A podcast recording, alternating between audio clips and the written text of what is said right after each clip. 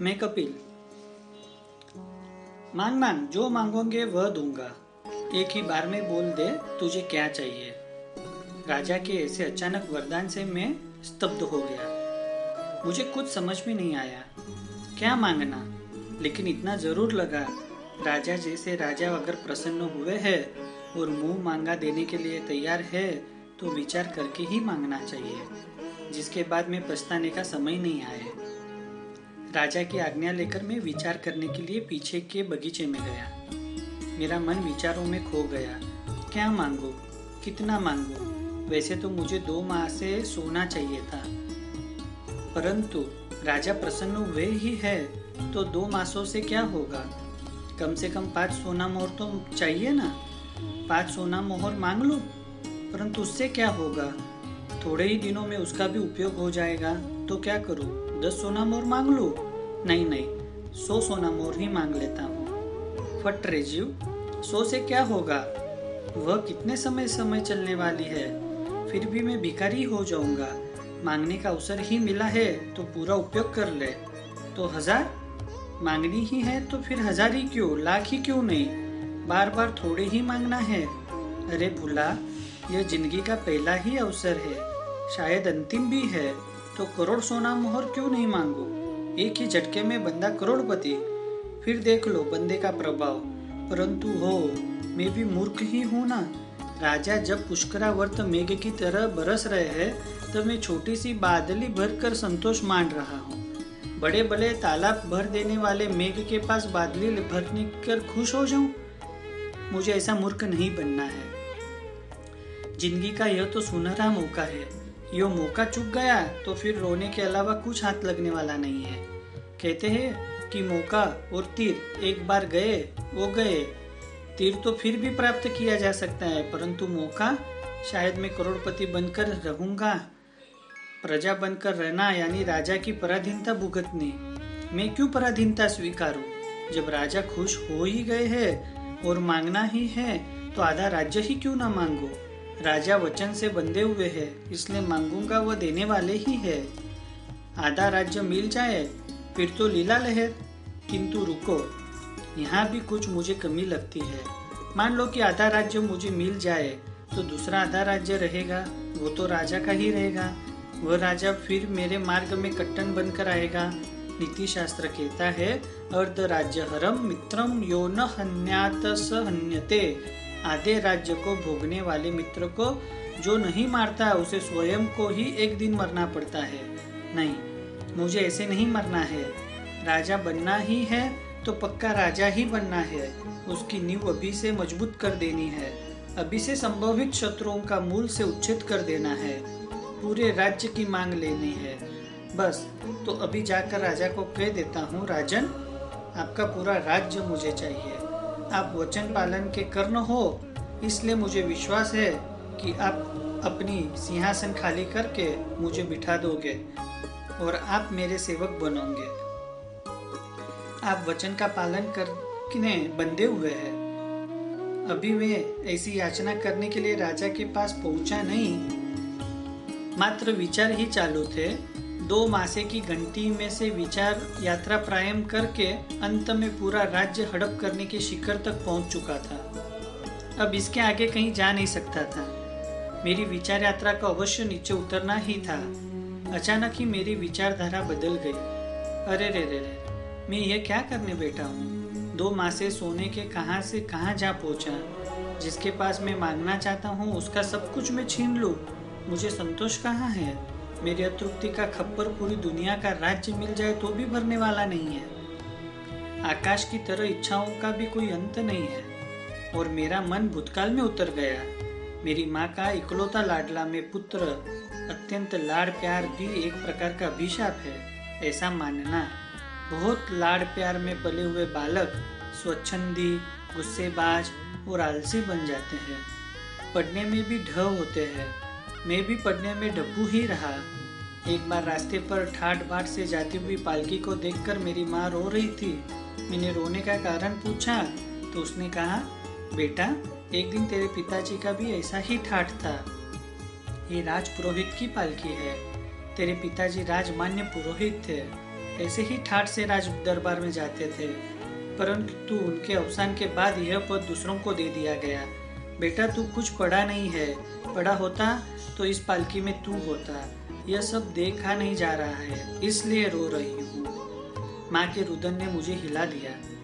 पढ़ने का इतना ज़्यादा मूल्य होता है, वो मुझे अब समझ में आया। परंतु अब क्या हो सकता? है अब कैसे पढ़ा जा सकता है? अब तो उम्र बीत चुकी है, ऐसे विचार कर बैठा रहा हूँ, वैसा भी नहीं था। मैं आशावादी था। मुझे तो पंद्रह सोलह वर्ष की हुए है। अब भी क्या पढ़ नहीं सकते? जागो तब से सुबह। मैंने कहा, माँ, मैं पढ़ने के लिए तैयार हूँ। यदि मुझे कोई पढ़ाने वाला मिल जाए। बेटा, यहाँ तो तुझे कोई नहीं पढ़ाएगा। यहाँ कोशाम्बी में तो सभी तेरी इच्छा करेंगे। तू ऐसा कर, तेरे पिताजी के मित्र इंद्र दत्त के पास पढ़ाई कर। लेकिन ऐसा करने के लिए तुझे श्रावस्ती जाना पड़ेगा। बोल, तू तैयार है? हाँ माँ, मैं सब कुछ करने के लिए तैयार हूँ। और दूसरे ही दिन माँ के आशीर्वाद पूर्वक यहाँ श्रावस्ती में आ पहुँचा। पिताजी के मित्र इंद्रदत्त ने मुझे पढ़ाना शुरू किया। एक श्रीमंत के वहाँ मेरे भोजन की व्यवस्था भी कर दी, परंतु मैं था उगता युवान। भोजन परोसने के लिए आती एक दासी में मैं मोहित हो बैठा। मेरा मन पूरे दिन उसी के विचारों में रहता। इससे अध्ययनों में मन नहीं लगता। इसलिए ही विद्यार्थी के लिए स्त्री संग वर्ज माना गया है।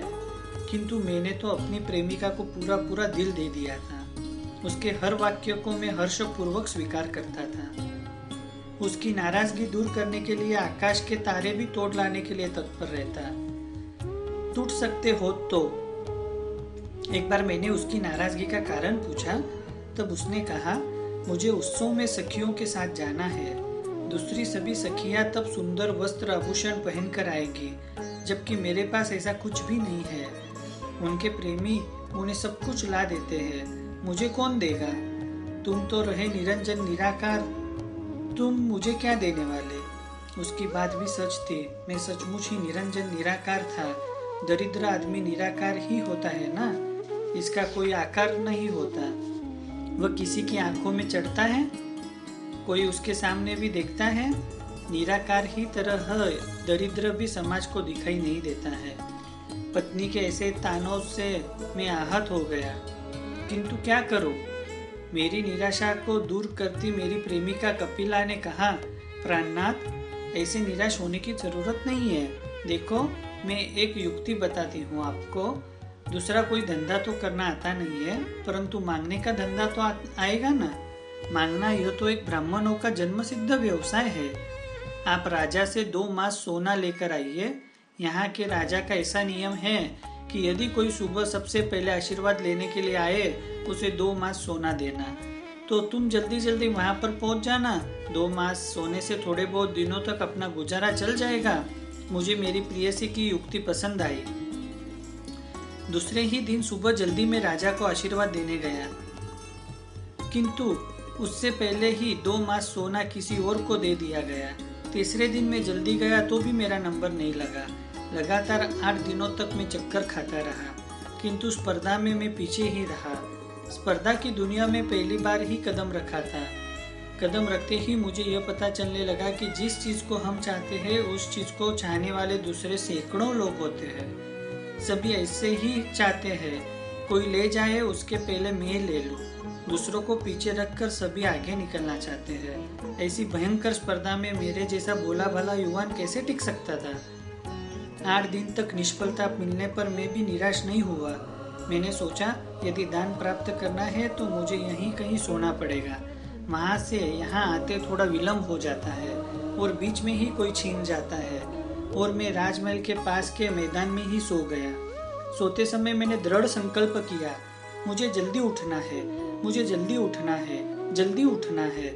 हमारा अजागृत मन हम जो सोचते हैं, उसका स्वीकार कर लेता है और उसी तरह अमल भी करता है। आप कभी प्रयोग करके देखना।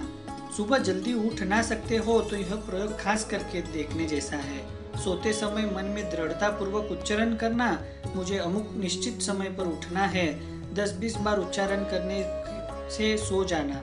फिर देखना, आपका मन आपको जगाता है या नहीं। निर्धारित समय पर अवश्य आपकी आँख खुल जाएगी। फिर आलस को छोड़कर उठने की हिम्मत आप में होनी चाहिए। नहीं तो बहुत बार मनुष्य जाग कर भी सो जाता है। सुबह की मीठी नींद छोड़नी मुश्किल है, परंतु मैंने मन को ज़रूरत से ज़्यादा ही सूचना दे दी थी।